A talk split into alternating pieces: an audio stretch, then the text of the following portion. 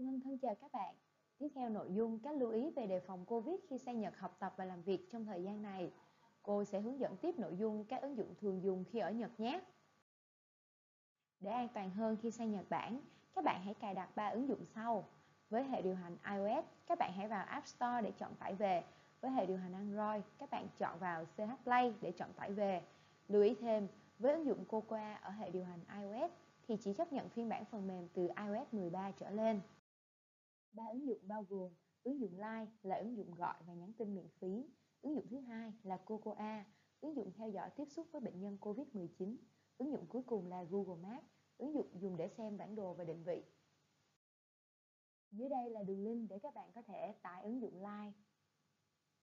Ứng dụng Line là một ứng dụng tương tự như Zalo của Việt Nam, ứng dụng với giao diện đơn giản, cộng thêm có phần mở rộng hoàn hảo cho phiên bản di động.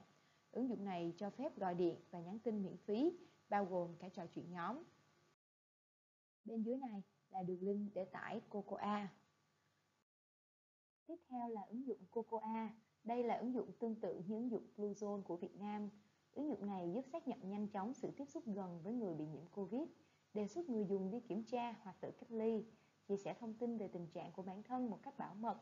Thêm một lưu ý khi sử dụng Cocoa, điện thoại phải luôn kết nối Bluetooth nhưng không cần phải bật định vị GPS. Dưới đây là đường link để tải ứng dụng Google Maps. Ứng dụng Google Maps thì cho biết được mình đang ở đâu để nhờ sự giúp đỡ, tìm đường đi một nơi muốn đến, lưu lại các địa điểm. Các bạn hãy nhớ cài đặt ba ứng dụng này ngay nhé. Nếu gặp khó khăn, hãy trao đổi và liên lạc với giáo viên hướng dẫn của mình. Cảm ơn các bạn đã lắng nghe chia sẻ từ cô.